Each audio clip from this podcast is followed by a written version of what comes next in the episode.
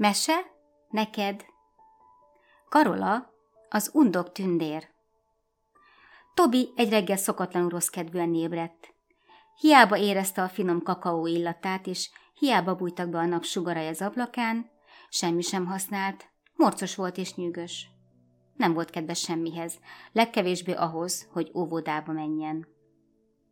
Nagy nehezen kiballagott a fürdőszobába, de fogmosás után a kád szélén ücsörgött, ahelyett, hogy öltözött volna.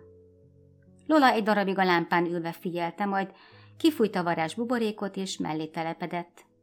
Kis barátja észre sem vette, pedig a tündér élénkzöld ruhája igazán figyelemfelkeltő volt. Jó reggel, Tovi! köszönt Lola csilingelő hangon. Szia, Lola! lepődött meg Tobi. Hát neked mi bajod? Rád sem ismerek. Öltöz gyorsan, indulni kell az oviba, sürgette a kisfiút. Nincs kedvem, Lola. Nem szeretnék ma oviba menni, felelte Tobi. Nem szeretnél oviba menni? Húzta fel szemöldökét a tündérlány. Hát az meg hogy lehet? Hiszen ma lesz az ünnepség, amire már olyan régóta tanulod a verset.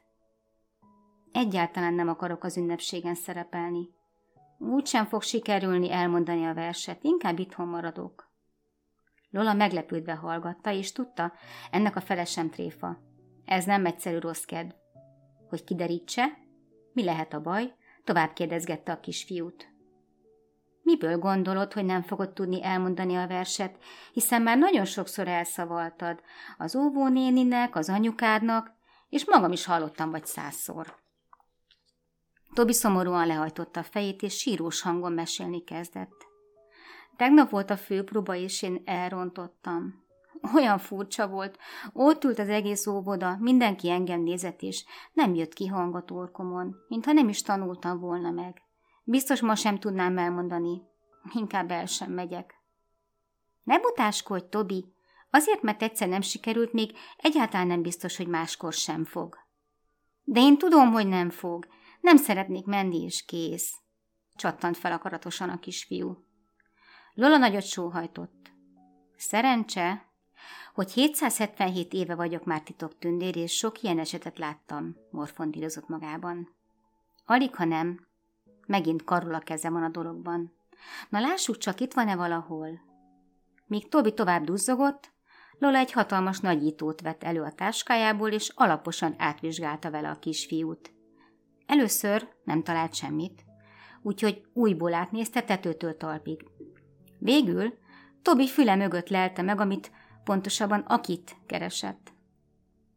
Képzétek el, hogy egy Lolánál kisebb, fekete hajú teremtmény gubbasztott ott. Látszólag éppen olyan tündér volt, mint Lola, de a ruhája fekete volt, a fején pedig hosszú, hegyes kalapot viselt. Na tessék, förmet rá a fekete jószágra Lola. Tudtam én, hogy a te kezed van a dologban, Karola. Azonnal menj innen, és hagyd békén Tobit majd elővett egy varázscsengettyűt, és gyorsan rázni kezdte. Karola a fülét befogva menekült. Majdnem az ablaknak is neki szállt, olyan gyorsan igyekezett elhagyni a helyiséget. A kisfiú szájtátva nézte, ahogy Lola a csengőt rázva kikergette, majd megkérdezte. Ki volt ez? Ő volt Karola, az undok tündér. Ha nagyon-nagyon rossz a kedved, és olyan gondolatok járnak a fejedben, amelyektől szomorú leszel, vagy mérges, az miatta van. Ha nem bízom magadban, és úgy hiszed bármiről, hogy nem fog sikerülni, arról is ő tehet. És ha netán valami rosszasságon töröd a fejed, akkor aztán száz százalék, hogy karol keze van a dologban. Ő ugyanis nagyon szeret az emberek közelében elbújni, és mindenféle olyan dolgokat csúdos a fülükbe, amiktől rosszul érzik magukat. Karola akkor boldog, ha el tudja venni mások önbizalmát. Ennek nagyon örül, és gyorsan tovább száll egy másik ember közelébe, hogy neki is hasonló butaságokat sugdosson. De hát akkor mindenki rossz kedvű lesz a végén, kiáltott fel Tobi ilyetten. Bizonyám, ezért kell nekünk tündéretnek mindig nagyon figyelnünk és elkergetnünk őt. Ilyenkor hetekig elő sem mer bújni. Szerencsére erre is van titkos ellenszerünk, amit most neked is elmondok, kacsintott Lola szélesen mosolyogva. Ez pedig nem más, mint a varázscsengettyű.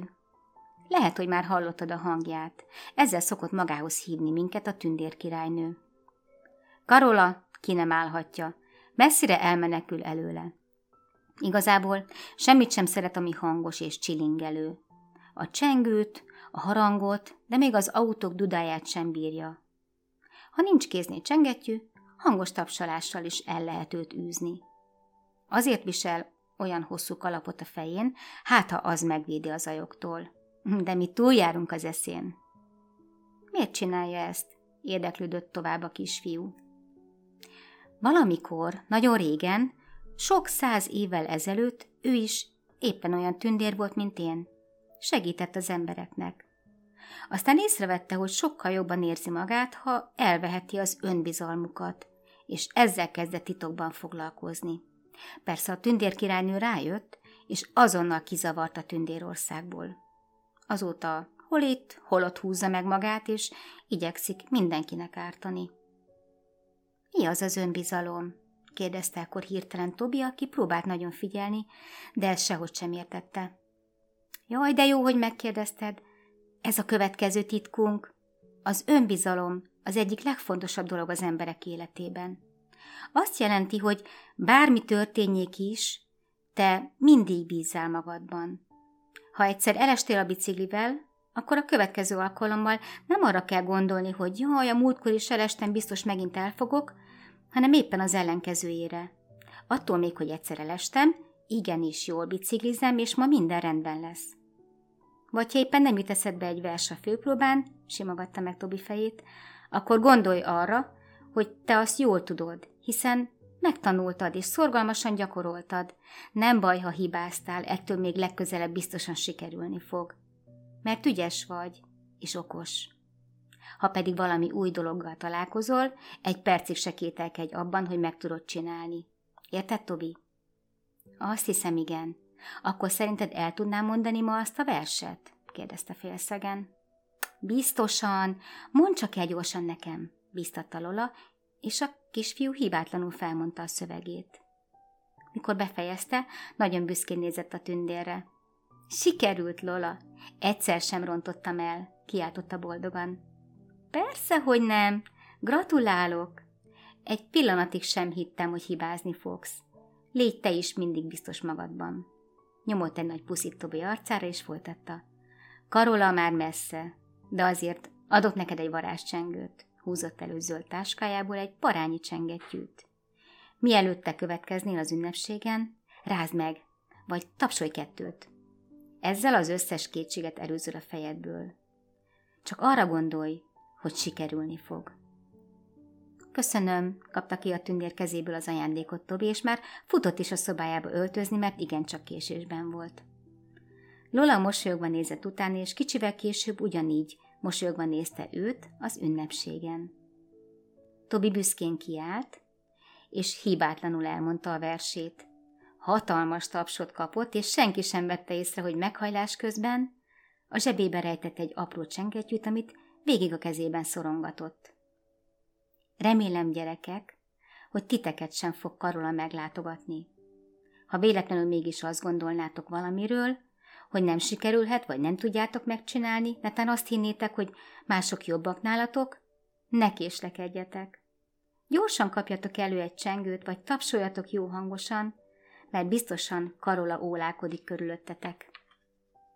Minden ember más és más. Mindenkinek vannak jó és rossz tulajdonságai, és bizony mindenkit megkörnyékez néha az undok tündért. Ezért fontos tudnunk, hogy bármi sikerülhet, amit csak szeretnénk. Ha ebben hiszünk, akkor meglátjátok, így is lesz.